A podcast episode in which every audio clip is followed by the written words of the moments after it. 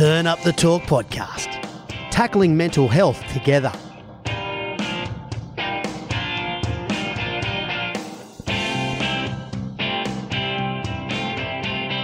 Hey everyone, and welcome to Turn Up the Talk. You're joined by Pat Clifton and Lockie Drew Morris, and no Luca Moretti today. Where is he, Paddy? Pilates in the city. Good on him, but uh, yeah, he's got a lot of built-up stress, so that's good. He's Hopefully getting a release. getting a release. Yeah. I tell you what, it's not easy, Pilates. I've only done yoga. I've never done Pilates, but yoga I failed at. I was I'm a big sweater, and you can imagine that hot room and not not much space. It wasn't Sweaty working well. Morris. No, I did. Pil- I've done Pilates a few times. Shocking, eh? Shocking. it's terrible. What do you um? What's your what's your move? Have you got like a signature move? Um, no. What about yoga? I know the downward dog, Yeah, the downward dog for me is good, and the Yeah. um the tree pose. The tree pose. Getting my zen. Yeah, Yeah, nice, nice. Excited for today. I won't lie. I can't wait. It's awesome guest coming up. He's been on board since the start. We were sort of the first person we contacted. Yeah, So and he was always, he was always on board. He had a pretty busy month last month, but now we're um finally get to catch what up. did he have on? He told us he uh, Had his wedding, That's right. He got married. Good on him. got married, got yeah. Speaking of that, um, Kevin Heath, who we spoke to a couple of weeks ago, he just popped the question, and uh, Sam, his partner, said yes. So Yeah. congratulations, Kevin. Good Congrats. stuff. On the topic of dropping a knee, Drewy, must be getting close for you, eh? Um. Oh yeah, a few years. A few years, isn't that what that Japan trip's for next year? Take it to the top of the mountain. Oh yeah, nah. What if she says no on top of that mountain? Shia. It's a good getaway, I guess. Yeah, it is a good getaway. Straight back on the skis. Straight back on the skis, but uh, yeah, nah. Um, can't wait. The, bushfires are bad. Yeah, shocking. Yesterday, w- w- when we were Smoke. recording this, yesterday's smoke was terrible. Yeah, it was just. It's not good, but um, hopefully the fires are getting on top of it. But I, I was at work and like, you couldn't see two hundred meters in front of you. Yeah. No, and Coogee Beach was covered in ash the, in the water. See, there's those volunteer firefighters lighting deliberate fires and then putting them out. Well, like a pyromaniac. Yeah, pyromaniac. It's fucked. Nah, wow. There's, I know that um, one of the guys at work, his missus is from China, and they like obviously the air quality's not too good over there, and we're pretty lucky normally here. And they've got a thing over there. If it's above 300, they've got a barometer. If it's above 300, you're not allowed. You're not expected to go into work. And our one has been at 500 for the last two weeks on the Tuesdays and Thursdays when it's been bad. Yeah. So he can not turn up. So, well, no, I don't think that happens. But yeah, how I just thought that was pretty crazy when he told us that. and Yeah, the, and the you see- masks that you get, they don't do to say, anything I know. unless it's an Everyone's industrial one. They don't do around, I know. anything. That's where it makes it harder to breathe. Yeah. And then your face gets all hot. Like they're not even the proper ones. So good on you though. Good on you for people that wear them. What else you got planned coming up? New Um, Year's? You doing anything? I'm going up to Brisbane with the family for Christmas. Just waiting on book some flights, but that's about it. Yeah, nothing else. What about you? Nah, nothing planned. Probably just um, have a quiet one with the family, I reckon. In New York for Christmas last year, which is pretty cool. So bad. I'll just um, enjoy this one at home. Yeah. Well, have you done your shopping? Nah, I haven't yet. Have you? I've done a little bit, but how crazy does everyone get? you? The other fight. day, I was going to the car, and I had to do two trips because I forgot something, and I put some stuff away. And I try. I'm not one of those people that like lead you on to the spot. I try and make sure that everyone around me knows I'm not going. Yeah. And I waved at this like this girl, and I said, "No, like I'm not going." Wait a second. Don't you have a girlfriend? Okay. And she's and she's standing there, and she's sitting there. A couple minutes go past, and then I put, poke my head back out, and I look at her, and I go, "No," and she goes, "Oh," and waves her hands at me. Yeah, I'm like, like "Man, I told you three minutes ago. Why are you still here?" It's honestly a shit fight in shopping. East, I live at East Gardens, and this my street. It's East Gardens is paid parking now, so everyone parks on my street and walks over. Oh, Chris Clifton wouldn't be too happy. He had, a, he had a run in with the Audi worker, didn't he? We'll keep that story for another time, I reckon. But no, it's dead set a shit fight. You can't get you can't get a, a spot to save your life. So, uh, for everyone's information, we uh, are going to hold off over Christmas. So, this one will be released on the 18th of December. And then we're not going to release on the 1st. We'll be back on the 8th of January. So, I uh, can't wait for you guys to listen to that. But yeah, three Should be weeks. good. Alrighty, let's get to the good stuff. This is a mental health podcast, so some content discussed today may be triggering for some. So if you're not feeling up to it, hit pause, come back another day. We're not going anywhere. Like we mentioned, today we're joined by a very special guest. one who personally I've been looking forward to since we kind of came on board with this idea. He's been on board from the get go. Like we said, he had a pretty pretty flat out month last month, which we'll talk about. He's played 191 NRL games for Canberra, the Dragons, and now he's currently at the Sharks. That includes 71 tries, 12 appearances for New South Wales, another 12 for Australia. He's an NRL State of Mind ambassador and a huge role model within the NRL. Ladies and gentlemen, Josh Dugan. Thanks for joining us, mate. How you going? Yeah, good. What have you been up to? Pre-season? Yeah, just getting flogged pre-season in the heat and the smoke. It's been uh, real good fun smoking a pack of Marlboro Reds. A day. yeah. Oh, I they- didn't even think of that. The Oh, smoke and it's, training. it's been, and they reckon like out um, the Shireway, it's like one of the most hazardous places for the smoke Yeah. too. And yeah, we've been running around in it every day. I've had a cough for about two weeks now. that's rude. That's ruthless, eh? How are you boys looking? Yeah, Good no, we're looking good. Um, we don't have all our boys back yet. Uh, Andrew Fifita just got back. Shawnee popped in for a week before he got married, but um, yeah, on- once we, we get over the Chrissy break and things like that, I think we'll start getting right into the footy stuff. But at the moment, it's just that that grind, that um, you know, up at six every day, home at four every day, and, and just training your asses off. So it's been good. All the young boys are really working hard, and um, you know, we've got a few of the older boys there ki- ticking them along. So.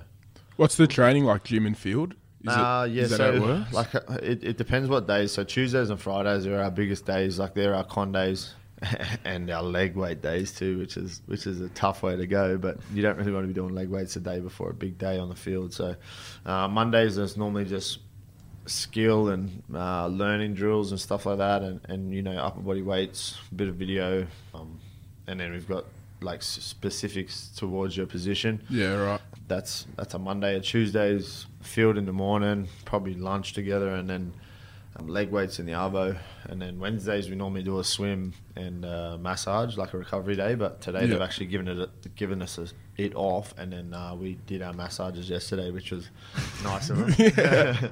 Nice, relaxing. Um, yeah, and then it's the same Thursday as Monday, and Friday's the same as Tuesday, and then sometimes you got extras on Saturday mornings and things like that. Yeah. But it's been pretty good. Um, you know, this is probably my 13th or 14th free season, so Getting over I've it. had I've had a few, and, and yeah, definitely wake up every morning now thinking, why am I still putting myself through Yeah. this? But you know.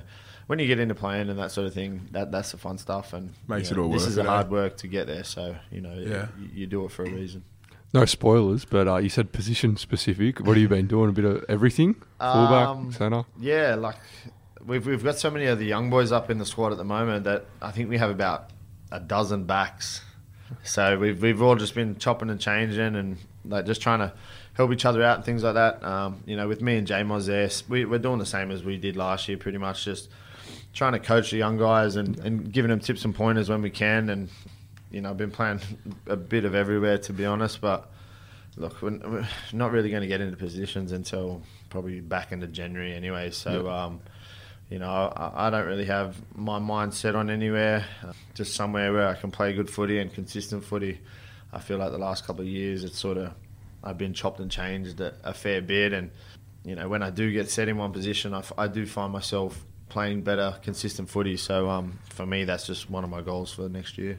On that, I, I thought last year was one of your most consistent years in a while. Did you feel that?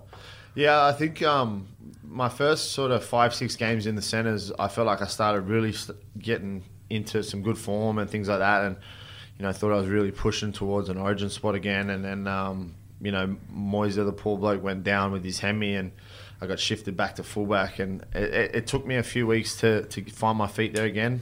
You know, I'm not going to lie, I was a bit rusty and, you know, catching those high balls and things like that. And, and just the specific fitness you've got to have as well, just the effort on effort and things like that. Like, I've been so used to making, you know, 15 tackles a game and only 10 Yeah. hit ups. And then, um, you know, you cover so much more ground at fullback and you've got to take the first hit up off the kick return or you've got to be there at least for the first and second and then support the whole set. And then, um, yeah, so I was a bit rusty at the start and, and found a few weeks, took a few weeks to find my feet. But, you know, once I did find my feet and, you know, I got that match fitness, I felt like I started playing pretty good footy again. And the back end of the year was when I felt like I played my best footy. I think I think we won, you know, five of our last eight when I was playing fullback or something like that. So, um, you know, I felt like I had a pretty good year, and you know, I can hold my hat, head up high, and you know, I, I played through some pretty tough things as well. Um, I subluxed three of my ribs in the in the Broncos game um, when Darius Boyd accidentally kneed me when I was going for a try, and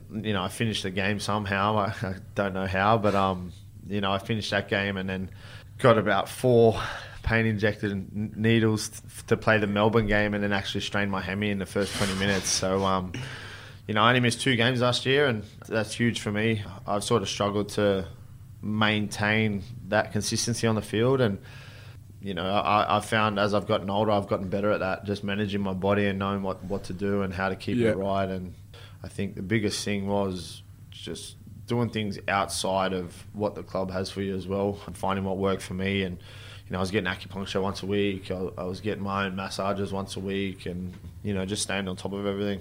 So I hate to be that fuckwit. Can you pull the mic a tiny bit Yeah, closer? sorry, You're right. They um they reckon ribs are that painful. Yeah, well, um, to be honest, I, I got hit in them at training the other week, and I, I still felt it a little bit. But uh, you know, hopefully, another month or so they, they come Right. good. Yeah, So talk to us about growing up. You're you're a local junior down at Canberra. yeah. So um, my parents were in Canberra. They both got married in Canberra, and then uh, me and my sister grew up there. My sister's still down there with her fiance now. I didn't start playing footy till I was ten. To be honest, um, I was playing soccer and t-ball and softball and all that, and Softer on the ribs. yeah, don't get hit as much. But um, no, I always loved footy. I played Oztag, everything like that as I could, and you know, I was just one of those kids that loved sport. You know, I went to Marist Brothers in Canberra. I was playing cricket as well, and then coming through after I started playing league, I made all the the junior rep sides for league and union, and then um. When I was 15 or, or, or 14 or 15, I think I was playing league on a Friday and then union on a Saturday and, and things like that. And then um, I I got asked to be in the Brumbies um, talent squad, which is basically like a, a- an emerging um, junior squad for the Yeah. Brumbies. And then um, I was also picked in the Harold Matts for the Raiders. So I basically had to pick which which one I wanted to go for. And I always loved league more. My old man said I was a better union player than I was a league player, but that's that's never going to be found out. But um, nah, so I chose the Raiders obviously and played a year at Harold Matts and then went straight to SG Ball, uh, a year younger, and then um, played there one year and then went straight to the flag team in 2007, which was 21s back then. Yeah, played I think six games or something for them. I, and when I wasn't playing for them, I was playing first grade for the local comp and, and things like that. Yeah. So, um, you know, I got a fair bit of experience. I remember one day there when I was coming through. I was I was 17. I played uh, under 18s for the the Bush Rangers. Played reserve grade and then played first grade all on the same day. And yeah, reserve grade wasn't that fun because they just try and take your head off. Yeah, I could imagine. I could imagine. I think I got my nose splattered across my face my first run, but um, nah, it, it's all a learning curve, and um, you know, it's made me the the player that I am today. and then you're 18 when you debut for Canberra. Yeah, I was 18, turning 19, coming up against the, the great JT, and round four in Canberra, freezing cold night. I think it might have been a Monday night too, to be honest. And I hated Monday night games because you sit around watch every game of footy, Yeah. and then you got to try and get yourself up for it. But um, I think my first three weeks in first grade, I played JT, Trent Barrett, and Darren Lockyer. So could, uh, couldn't have a uh, a harder week of homework leading Yeah. up to each game on, on their kicking game and things like that, and just the the players that they were back then, and um, you know, you look at what uh, JT's gone on to do, and and and Lockie as well, and, Yeah. and even Baz, you know. I, I idolised Baz growing up because I was a St George supporter. So Yeah, right. when, he was there playing Origin and um, playing for the Dragons, it was it was cool. But to play against those guys, you know, that I used to watch on TV was Yeah, pretty surreal. surreal, eh? Yeah, massively. What do you think when you just stand like you're packing a scrum, you're opposite Jonathan Thurston? Yeah, when I when I when I when I first debuted and I was at Canberra and I'd, I'd be driving a train and still pinching myself, thinking, you know, this is real. Like I'm doing it now. I said when I was ten years old that I said to my old man when I was ten I wanted to debut when I was eighteen, and then Yeah. I always said to him, I said I wanted to go play for the Dragons after it, and So it it, it out. just it just happened to be that way. Uh, You know, circumstances probably weren't the best how everything Yeah. went down, but. You know, I'm a big believer of things happening for a reason and, and learning from those things. Can you talk about sort of that, not turmoil, but what happened at the end down in Canberra and how that affected you? Yeah, look, um, I probably, I probably got lazy to be honest. Um, I just was relying heavily on raw talent than anything. I wasn't looking after myself physically or anything like that. Um, I, I know now how much how important that is. So to to make sure you look after yourself week in week out, whether you know you got a cork or, or whatever, just not to go out and have a beer because it can make it you know four three four times worse and things like that. And then um, you know just being a young kid, just wanting to have fun, play footy, and just do whatever. That's that's where I was at, and um, you know coming into the first grade system at 18 too, it probably sort of held me back from. Oh, sorry, it made me grow up real quick. Um, and so then that way I wasn't really, I was still trying to live that 18 year old life and then growing up as well, still trying to do that and party with my mates and things like that that were going out every weekend. And I probably got stuck trying to live two lives. And then, um, yeah, that, that, that weekend uh, after round one in 2013, you know, we, we lost in Penrith. Nigel Plum absolutely folded me. I did um, rib cartilage in the first half, got needled at half time, and played the second half. Busted, but played rat's ass, obviously, and we got beat. And then um, I went out that night when we got back to Canberra and things like that. And, and you know, you're not supposed to drink when you're injured and things like that and, and whatever else. And then um, me and Fergo missed recovery. Fernsey came over to Fergo's house at the time, had a few words with both of us, and then. Next thing you know, I've got a letter to say that they, they're going to terminate me just because of certain things that had happened, you know, when I was younger. Like I said, learning to be that professional at 17, playing, Yeah. you know, 20s, it's a semi professional life. Back then, I'd have to be up at 4 a.m., go to train, do weights in the morning, and then I'd go to work, work from like 6.30 to 4.30, come back to training at 5.30, and I wouldn't be home till 9 o'clock some nights, and basically wouldn't be eating nothing.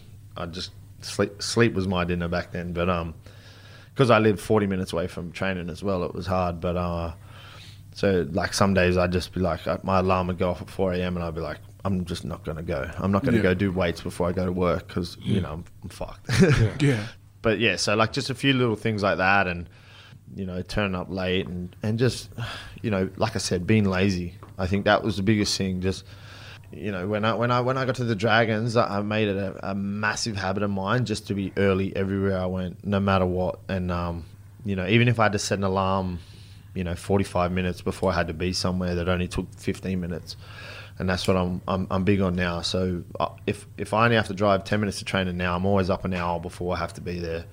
So regardless, I'm always going to be there 10 minutes early, 15 minutes early if something does go wrong. Mind you, you know, some things may happen that you can't control, but as long as you're giving yourself that chance to get there and do those things, then it's going to work out. You know, after that, uh, I was terminated, and then pretty much straight away had another deal lined up with the Broncos, and then the the uh, old famous Instagram comment got me.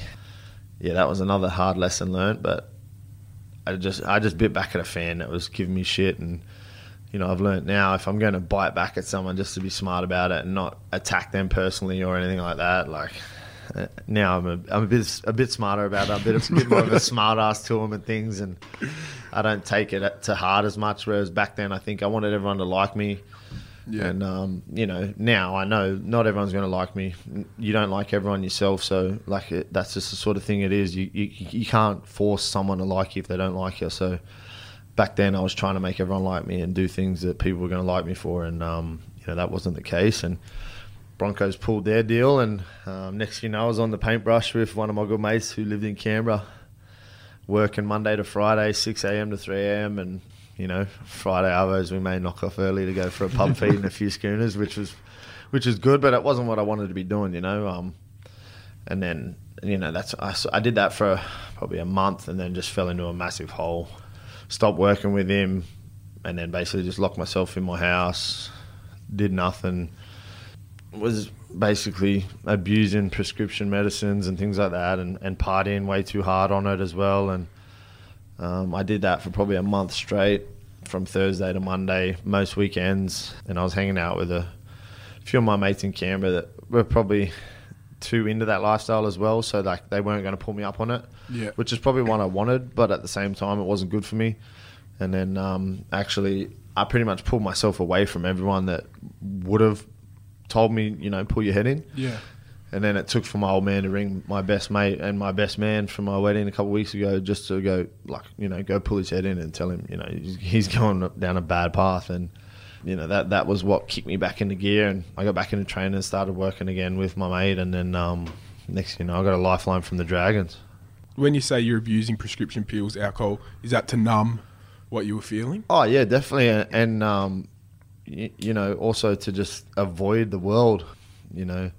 I'd sleep 16 hours a day sometimes just to not go anywhere, do anything, or be with anyone. And um, it was just to, you know, like you said, numb it and get away from everything. And I'd go for dinner or something. When I first got sacked, I'd go for dinner with a few of my mates in, in the city and things like that. And I'd see people looking at me and whispering to the, whoever they were with and things like that. And it, it's just a little bubble that I didn't want to be in. And, you know, obviously I tried to avoid that bubble as much as I could. And, and that was the way I did it.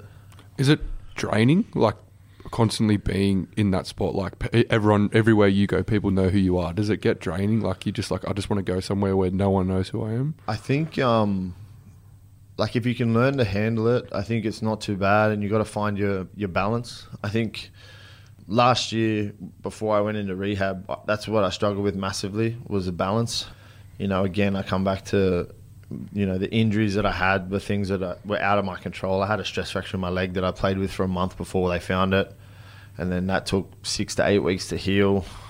And then just little things that you know I couldn't really handle, and being in rehab too. You you most of the time you're by yourself. You train before all the boys, and you literally you're in there at seven. You're out of there by eleven while they're still training, and then you, you got all those hours at home by yourself doing nothing again. And um, yeah, that, that that got to me a little bit, and I'd just come in and I'd be there, but not really be there. Like be there physically, but mentally I was nowhere there. A few of the boys actually started to notice it because normally I'm a bit of a larrikin. I love a laugh, have a joke, and stir the boys up and things like that. And it's normally me or Moiser. And back last year it would have been Groover as well, Louis. But um, yeah, this year, you know, back to back to normal and things like that. And um, I think the the best thing that I ever did was just say yes straight away, not even hesitate. So a good friend of mine that used to work at the Sharks, he just rang me and said, "Look, I've had a few of the boys say they're worried about you, blah blah blah, and um, like I think it'd be good for you to go to this place and you know get some help and, and that sort of thing." And I, I just I just had shoulder surgery too, so because of the injuries and stuff like that, I was, I was back abusing painkillers and things like that, and um, again, just to, to numb the pain, but also just to you know try and just take the edge off everything. Yeah. Uh, so I think they'd noticed that. My missus had noticed that, and, and she sort of spoke to our good friend as well and said, "Look, he needs help." And then um, he rang me and said, "Look, I think it'd be good for you to go to this place, which was in Thailand." And I said, "Yep, no worries. Let's go. Let's do it."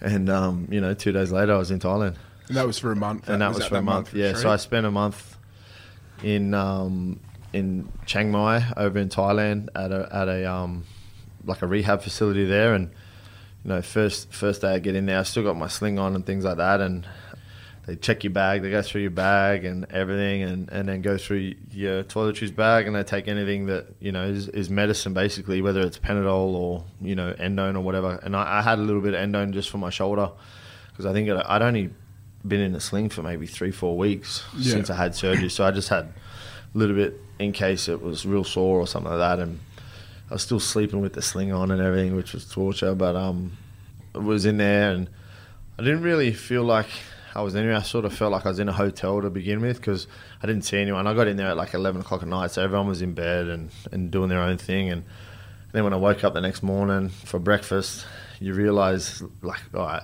I'm, I'm here. Yeah, and, here um, you know, you do like your introductions in the morning, like your, um, your, your morning group and things like that. And you, you talk about why you're there and what you feel like you're getting done or getting better at and things like that. And it went around the room and like there's there's um, heroin addicts, there's you know guys that have guys and you know girls that have been on drugs for 30 plus years and things like that and you like sort of look at yourself and go am i really this bad like try Yeah. and find excuses and things like that but you know, after that first week of you know sitting there thinking like that, I just stopped and said, "All right, I'm I'm here now. I might as well make the most of it."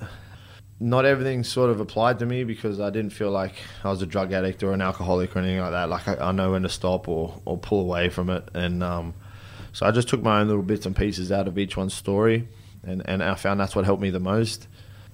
Yeah, like I said, it was pretty daunting to be honest to be in there with those sort of guys and you know, not wanting to be judged as well, but like that that was the best thing about that place was no one judged anyone. Like everyone's there trying Yeah. to, you know, better themselves and all that sort of thing. So it made it a lot easier just to to, to dive into it really and, and that's what I did in the end. So, talk to us about your mental health. You mentioned from a young age you suffered with mild anxiety. Tell us the tell us your story growing up with mental health. When did it kind of all hit you? Yeah, I think um, it probably hit me when I was about 12, I think. Um, my uncle actually committed suicide when I was like younger then, and then um, my old man took it pretty heavy as well, and, and that sort of thing. And, and that's when I sort of realized, you know, it, it's there. I didn't know what it was, obviously, and you know, my old man just being from that, you know, that, That era time, where yeah. in that time where you, you know you got to be tough and and not speak up and things like that, and and uh, you know it was hard. So I sort of just went along with it and whatever, and didn't pay too much attention to it. But then, um, you know, the older I got, the more frequent it started happening, and and then obviously bouts of depression here and there, and just things I couldn't really put my finger on, but didn't know what it was either because like I hadn't learned about it and hadn't spoken to anyone about it and things like that. And then, um, yeah, it wasn't really till I hit that rock bottom in 2013 that I, I, I really knew that like growing up that that's what it all was. I got to the Dragons. I started studying um, community and youth work and things like that. So I, I did a little bit about mental health and the mental health first aid and all that sort of stuff, and just learned more and more about it. And now that I'm into my counselling diploma as well, I've learned even more about it. But I think the the month in rehab was invaluable. I learned so much over there, and each person had their own personal psychiatrist, basically, or, or doctor. They they had to have ten years experience. They had to have a doctorate, all that sort of thing. So they were like proper, legit, like probably Yeah. five hundred dollars an hour psychs, and yeah, and I, I, I suffer from you know mild to severe insomnia as well, which is probably another reason why my mental health flows up and down so much because you know sleep's one of the biggest factors of mental health. Yeah.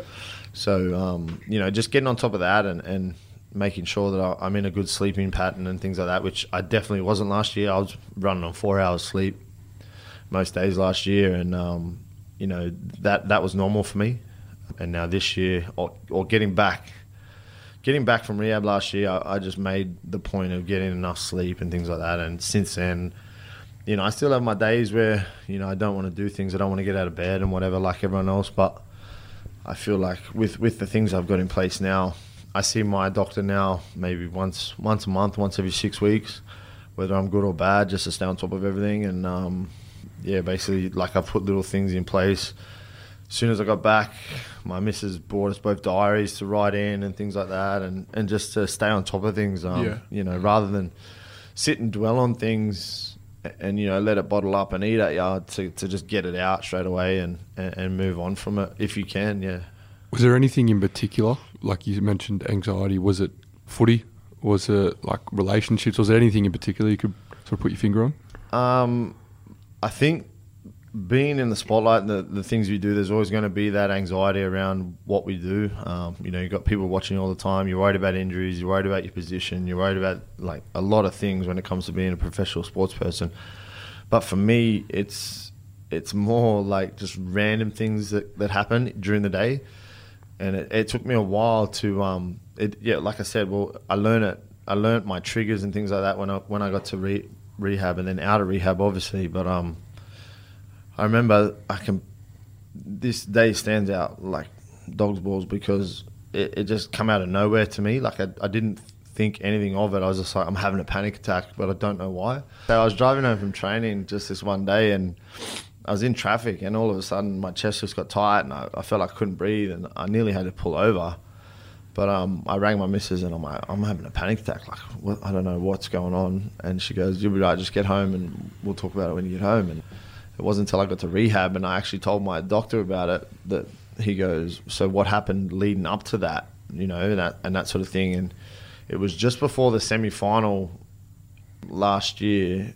I'd actually so we played the Roosters in the first week of the semis, and I subluxed my shoulder against the Roosters in the first half. Played the the whole game, whatever, and then basically couldn't move it the next Yeah. for the next few days and things like that. And I tried so hard to play against Penrith, but just the strength wasn't there. So I basically had to have the week off. Yeah. The boys ended up winning, and then I 100% wanted to play against Melbourne.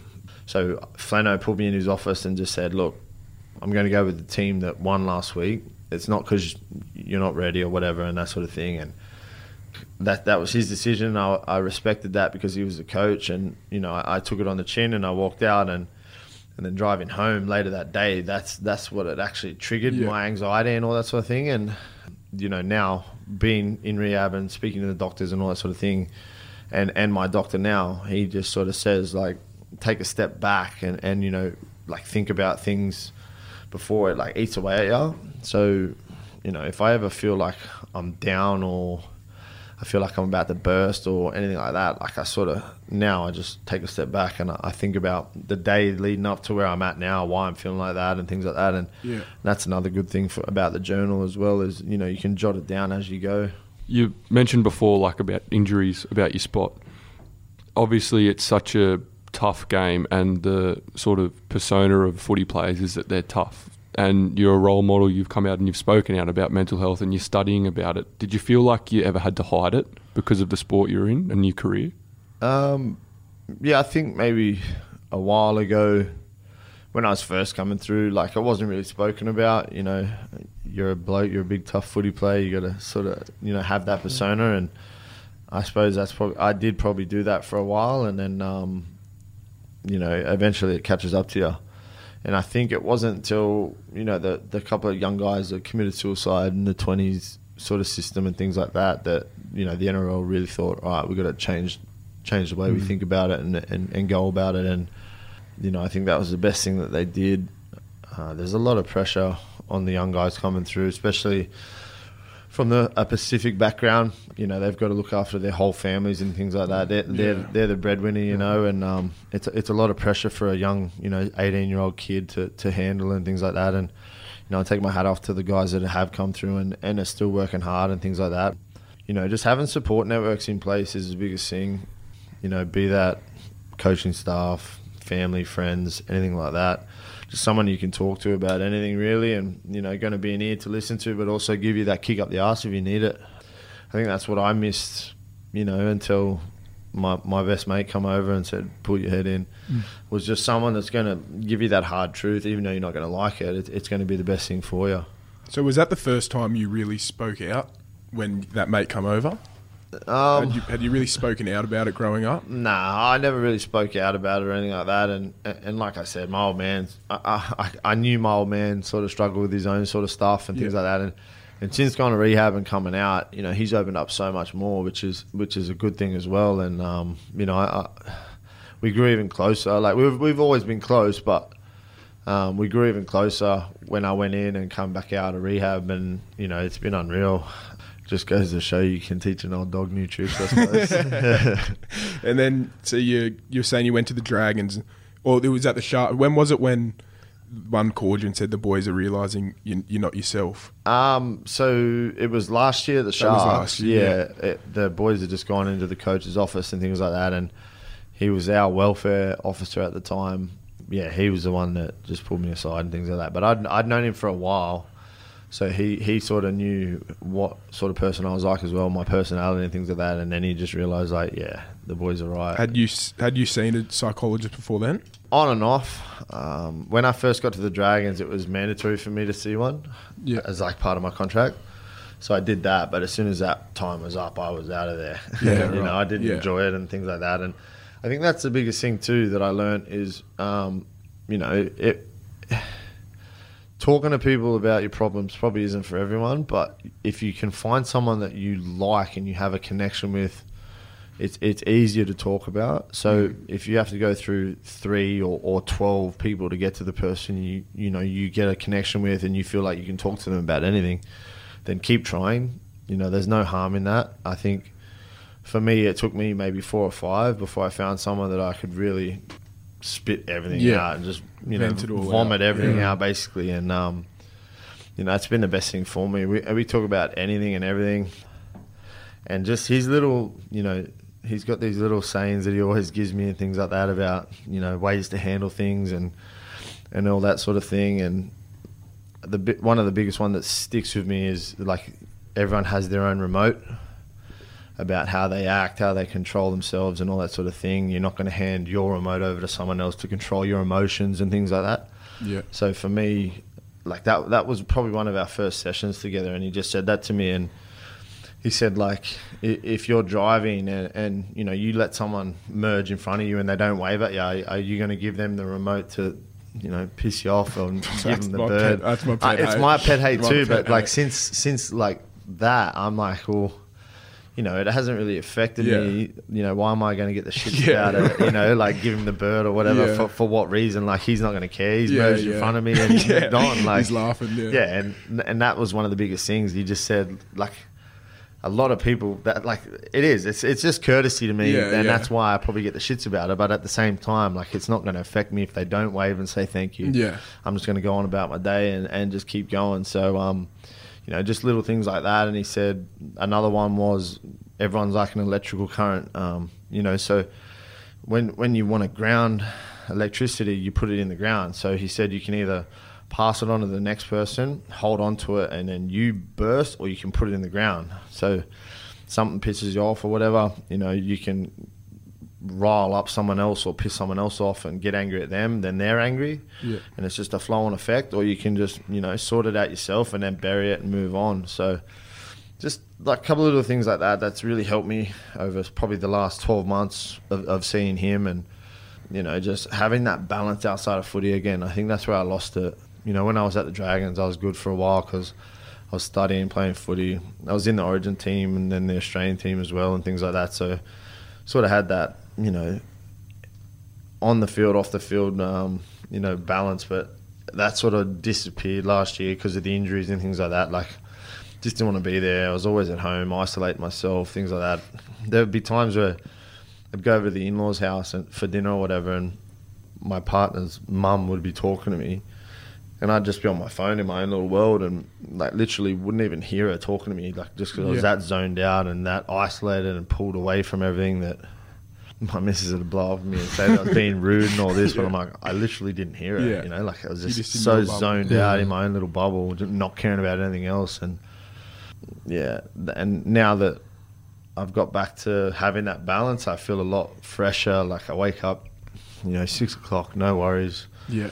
Bit sore and sorry for myself, getting older now in the pre seasons, but um, you know, I still get up and go about my day and still have a laugh and carry on with the boys, and, and then get home and I'm, I'm all good again. So You told us on the way in that we asked you if you didn't want to talk about anything, and you told us that everything's probably been spoken about already. So, where like the stuff like what happened with Canberra, what happened with Origin, how do you react to those things? Obviously, now they get played out in the media so heavily.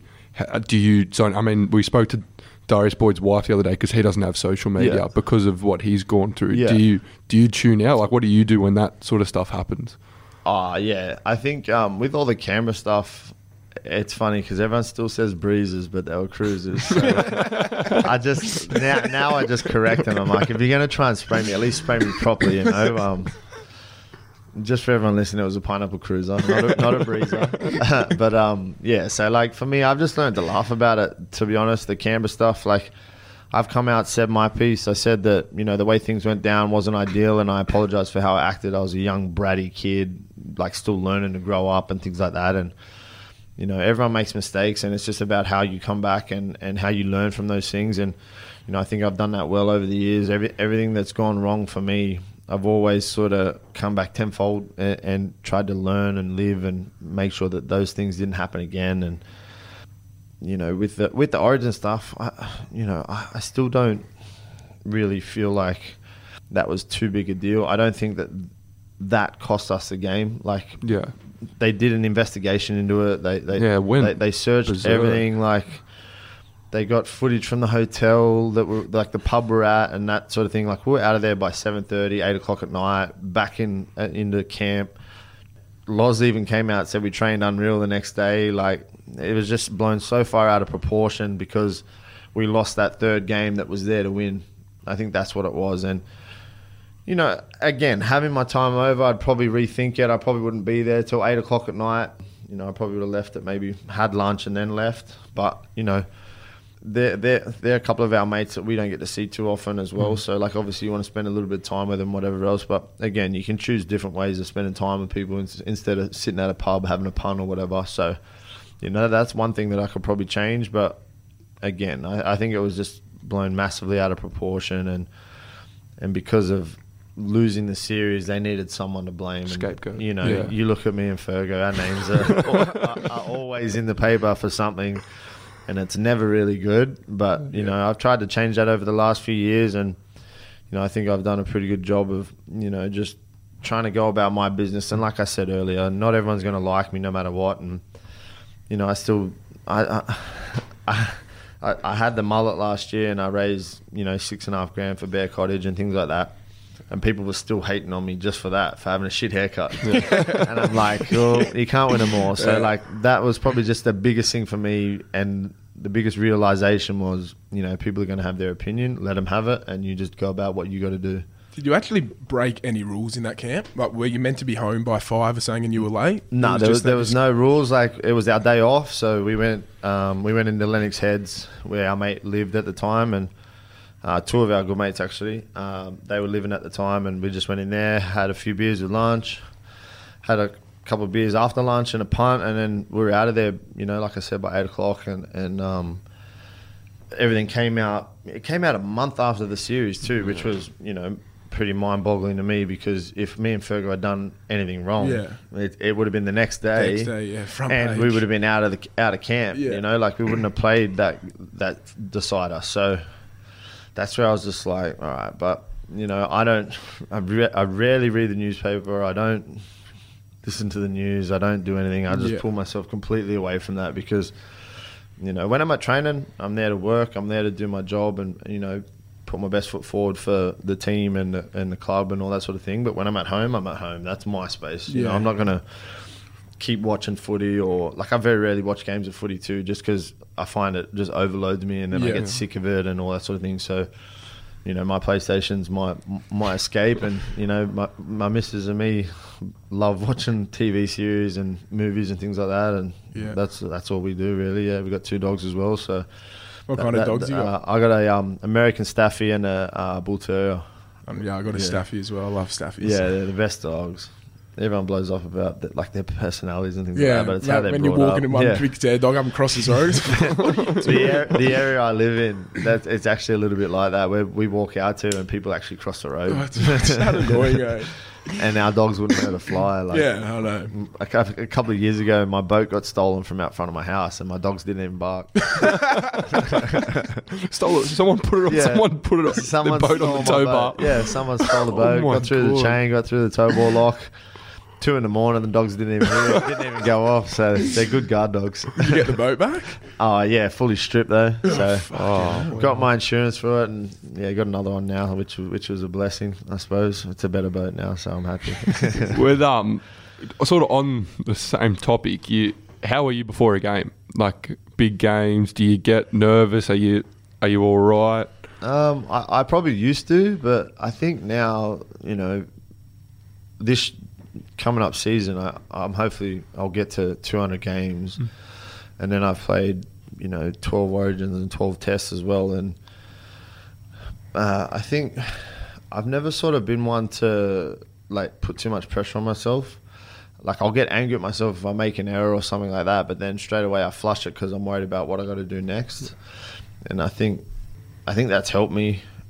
And I mean, I've always I've been confident but not arrogant my whole life, probably because you know I was one of the better kids playing footy when I was younger and things like that, and um, had a pretty good team too. We went undefeated for three years in our in our yeah. junior team. Yeah, just just growing up with things like that, and you know, I've all, like my, my parents, like I grew up in housing commission and things like that, and having them, you know, keep me grounded and things like that. And just coming from that background has helped me, you know, not get arrogant or anything like that. A lot of people will come up to me and talk to me in public and things like that and say, "Oh, I didn't expect you to be this way." And I, I just say to them, "Well, you know, look, I'm a normal person. I have a job just like you, but." I get so much spotlight on my job because it's on TV. Like it doesn't mm. make me any different of a person. So, you know, I, I, I'm huge on if people show me respect, I'm going to show them respect back, no matter what they do, who they are, or whatever. And and and having those sort of messages come through, it's, it's very you know humbling and fulfilling for me just to know that you know people feel like they can talk to me normally, not put me on a pedestal because I hate that. Like, yeah, I do what I do, but I'm no better than anyone else. Uh, Just because of what I do doesn't make me any better than anyone else. I don't want to be put up on a pedestal and you know praised or anything like that. Yeah. Like I just go out there and work hard and do what I do. You know, everyone else does it. They've all got jobs they all work hard at. So yeah, I I always try to keep grounded and, and and you know again getting back to that community work that helps me as well.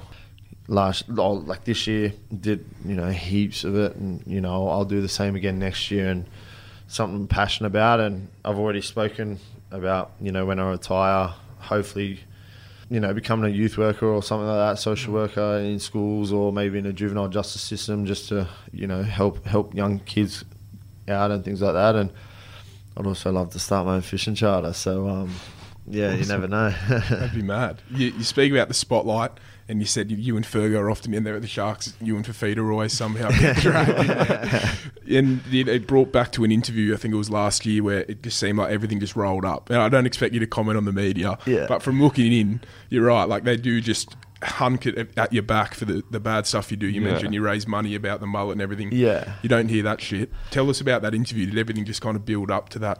Yeah, explosion? so um, you know, like I said, I was I was on a roller coaster last year and things like that, and you know, the podcast with Tice and Ty, uh, the Halfcast podcast, and and that they um, you know, we just got talking about the the media and the NRL and things like that, and and then um, one of our mine and Andrew's good mates, we ended up getting talking about him and one thing led to another. A couple of things were said, and, and that was it. Like we, we literally moved on in thirty seconds, and Yeah. um, next thing you know, it's in the paper. You know this and that, and back page and whatever Yeah. else, like it normally is with me. Uh, so we just went from there, and and look, I, I didn't say anything about it afterwards. I just said, right, if I had my time over, I probably would have avoided the subject just Yeah. to to avoid the drama. Um, you know that that's that's probably it, but you know, every little chance that the media got with anything, they'd always have a little dig or anything like that. And I sort of just had enough of it by the time I got to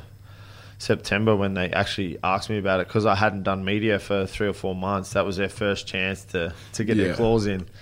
so I um I, I just basically said like the only the only thing you want to report on is is bad things. You know, you don't report about not just me, but everyone. You know, like I, I said, there's so many NRL players out there doing community work, good stuff in the community, and and stuff off their own bat on their days off that never gets said, never nothing ever gets said about it.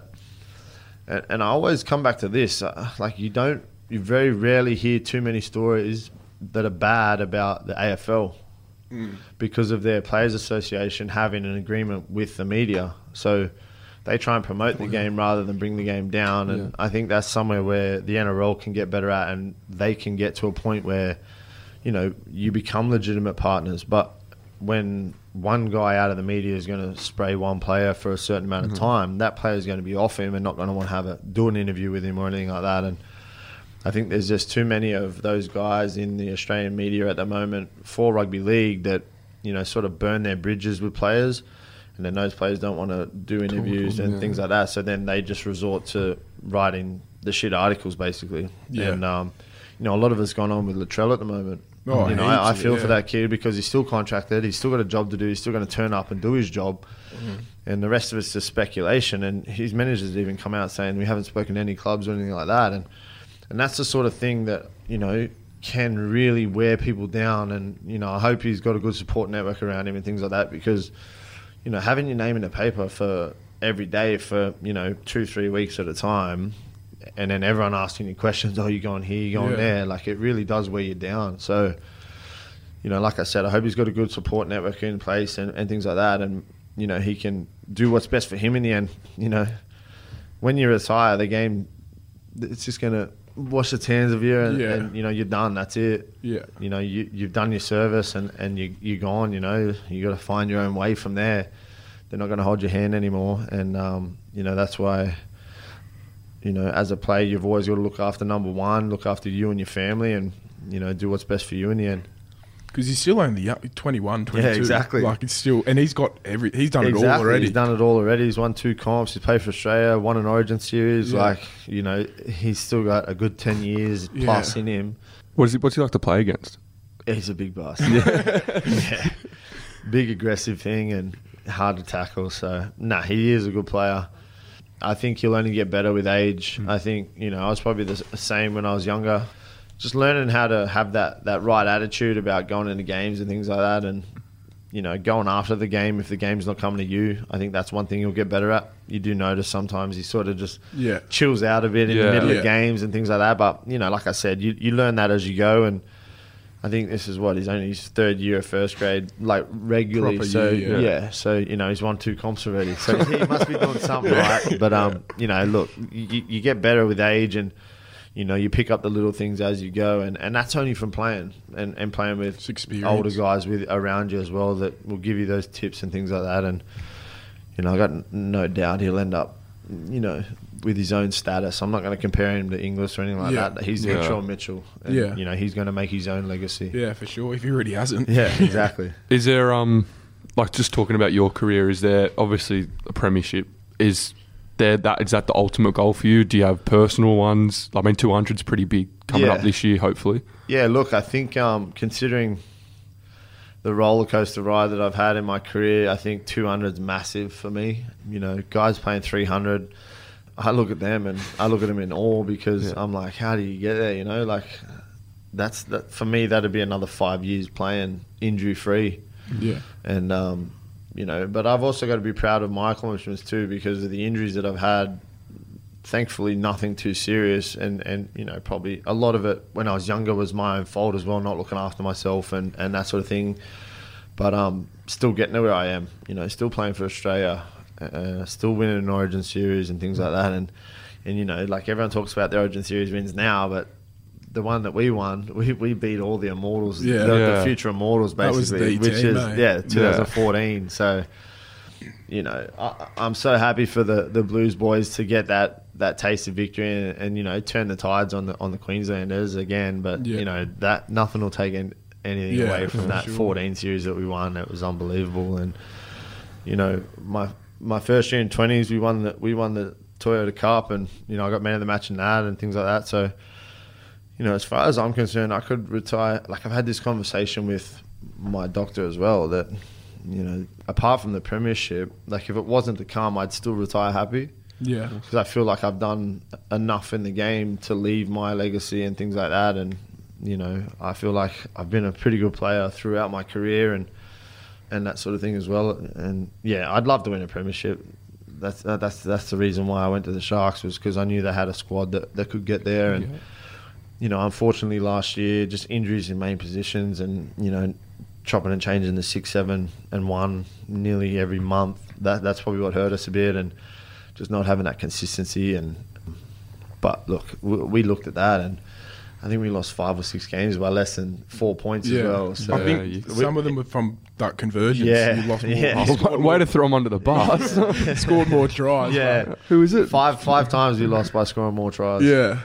Fuck, So if we, if we had those ten competition points, we would have, we would have finished third outright. yeah, and then you get, Wow. the, you Yeah, get the chance we would have got a second off. chance. But Yeah. to be honest, after that Manly game, we didn't deserve to be there. We didn't turn up at all to play Manly and Manly, and they just put the brakes on us. Yeah, they turned up big Yeah, time, eh? they that turned game. up. Yeah, they had they had twenty on us after like twenty minutes, and we just couldn't come back. Yeah, they, they did well this year. Yeah, man. they did real well With their squad. Yeah, yeah, hundred Both their percent. second rows really Yeah. stepped up. Siren and Yeah, Thompson. They- yeah. Tomo's great been good for years. Yeah, Tomo's been good for years. I, I played with him in Canberra Dragons, and then he went to Manly. Yeah. And I think Wade Graham will be massive for you full season. Yeah, yeah. I'm, I I'm hoping he can stay fit and Yeah. healthy because he's he's a huge influence on the way we go about our games and things like that. He's that ball playing back role with a kicking game, Yeah. and you know, you can have those three kickers and everything like that, and you know, you just got to look at how many tries we scored on left edge shape just from him Yeah. running the mm. ball and things like that. Fanboy. Yeah, Fan, I'm a bit massive of- Wade Graham fanboy. I'm a bit of a I fanboy for Wade Graham. him. He's a good fella But uh, too. there was speaking when you were talking about rehab, how you isolated. There was a good like docu not documentary, but Sharks put like a video together of him when he was doing his rehab, and he, he was the same. He just Yeah. said you go into this room, Yeah. you, you're training by yourself. All the boys are on the Yeah. field. he said it's just a shit fight. It must be tough to get your head around. Yeah, and and that's where I think um, this year Bomber's been real good about it, making so whoever's in rehab, they've got a coach with them at all times. They train with the coach, and then or like staff, and then um, they come down and watch the field now. So Yeah. they're still part of that group, and then you know you do whatever you got to do. You do your physio while the boys are on the field, and then you come off and you're hanging out again. So. I think that's one good thing that Bombers really implemented this year is that you know everyone's a part of the group. We've sort of touched on these. We got some fan questions we put up the other day. Yeah. We got some some good ones. So first one's from Joe. So how did you rise above the media speculating about problems you were going through? you know, like I said, I just worried about me and what I've got to do. If you're worried about what everyone else thinks about you and, and you know, opinions that don't really matter. For me, the opinions that matter are my family and close friends that know who I am personally, and and obviously the opinions of my teammates and, and the club. They're massive, but you know, if if you've got speculation about you, that's that's all it is really is speculation. So. Um, I felt like that was pretty easy to handle, was just to avoid it. We've got another one here from jo- oh Tom. Sorry, we just asked Joe. on. What were some of your dark? You've, you have touched on this. What were some of your darkest moments? But how did you deal with them? Probably Canberra would be the darkest moments. Um, you know, I look back at that and think, you know, how did I get out of there alive? Really, um, you know, I would have been close to ODing a couple of times. I dare say. Um, and you know, like I said, the only reason why I got out of that sort of little hole was because my old man was so worried about me that he rang one of my best mates to come and pull my head in. So, um, you know, again, that, that support network. You know, if you if you don't have that support network, you know, I I strongly advise or try and get you to to sort someone out that you can. You know, I know with AA and uh, sorry, like being a drug addict and alcoholic and things like that, they have sponsors, and I'm pretty sure they're, they're pretty easy to sort of go to meetings and things like that and, and, and meet new people if you are struggling. There's obviously there's probably mental health ones as well, but there's all the hotlines and things like that Yeah. as well, just to speak to someone if you are in a hole Yeah. that's going to listen and going to un- understand, and just for someone to have someone there that you can vent to. 'Cause you can even text now. I Yeah. know Lifeline. You can just text. Yeah. If you don't want to call up. Yeah, they get they're getting so much better with it, how they handle it and things like that. Because not everyone wants to just go and you know word vomit everything that's Yeah. going wrong with them to a complete stranger. So you know you, you got to find that that person that you feel like you can talk to. Just touched on support networks. What are three tips you would give to someone who is going through mental health issues? Um, first of all, speak up. Say you're not okay. Um, it, it's definitely okay not to be okay. The, and I think you know that that first step there, just saying I need help, is is the strongest you can you can be as a person. Um, you know, everyone tries to do everything on their own. Everyone wants to be independent and live their life and, and do everything for themselves. But sometimes it does get too much. So I think the biggest thing is just you know put your hand up, put your hand up, ask for help, um, go from there, and then obviously two would be to have a good support network.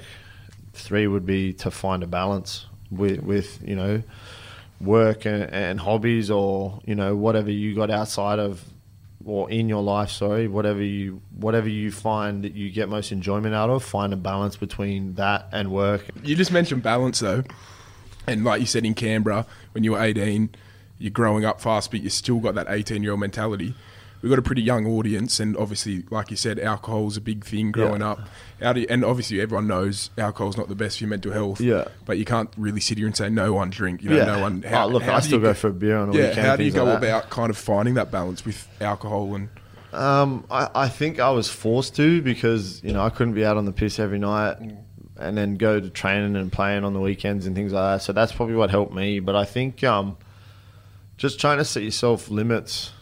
Obviously, being a, a, a young person, you want to party, you want to travel, and I'm I'm all for that. Live your life and, and, and travel, and you know, get life experience and things like that. But if it's to the point where it's it's damaging your your life or your health, then I think that's when you sort of need Yeah. to take a step back and realize, all right, maybe I should pull back maybe one one night or two nights a week and and only have one night or a few hours or you know that sort of thing, and just find that balance between you know having a good time or getting so blotto that you black out and you don't remember it and you're sick all the next day and Yeah. all that sort of thing and you know, I can't remember the last time I was out past 3 a.m. Um, you know, me now, old head, just I'd rather- my local's a bowler, so I go there on a Saturday arvo, have a punt, and you know, sit there, have a beer with a few of my mates that aren't footy related, and Yeah. I just kick back, and all the old blokes come up, say good day to me, and you know, I'm out of there by six, Yeah. seven o'clock after a feed or something like that.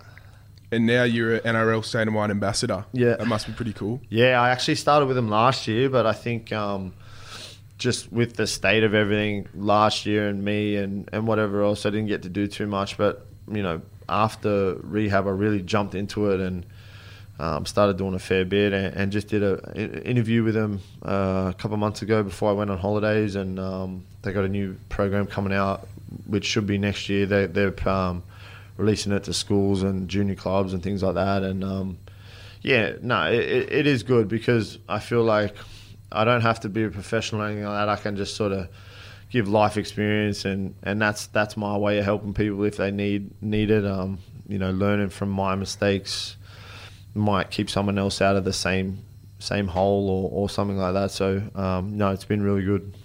Like I said before, the, the the biggest thing is you know don't don't hide from it. it, it you know it, it affects so many people and the more that we speak up about it and, and everything else the more that, that that wall of that stigma is going to break down and it's going to become more of a norm and I think you know once we get to that everyone can you know there's not going to be any discrimination about it or you know any fear of speaking up in in, mm. in the you know the chance that you are going to get you know, picked on or whatever else. I think, um, you know, every everyone's got their own story, everyone's got their own background and whatever else they've gone through, and you know, it's how we come out on the other side. And you know, sometimes you do need people to help you to get through that other side. So you got pre-season till you got a break coming up. Yeah, so we got uh, a week and a half left. We finish up next Friday, and then um, two weeks off for Christy. So How's your wedding, by the way? yeah, it was awesome. Um, everything went off without a hitch, thank, thank God. But um, yeah, I was standing out the altar waiting for my wife now to come down, and the the thunder started in behind us, and the few raindrops started, and I just looked up and went, no. but luckily, luckily enough, it blew straight over, and um, yeah, the day went off unbelievable, and it was a good night too. So Good. yeah. Congratulations, and Yeah, thanks for coming you. in on your day Yeah, off. thanks, yeah, no mate. dramas. Awesome. That's all good. That was awesome. Good. That Uh, was- so good luck with the season. Yeah, thank and you. uh, we've got a lunch. We're going to do a lunch at the Chloe Hotel, probably um, well, uh, like March. Early If- March. If you're around, we'd Yeah. love you to come down. Yeah, We're just going to do like a raffle. Yeah. Just raise money, Yeah. throw up some memorabilia, whatever. So we'll give you a message around then, Yeah, and if you're free, easy. Yeah. come down and um, have a few beers and a feed. For sure. Good. awesome. Too easy. Thanks for joining us, mate. Thanks, Thank mate. you.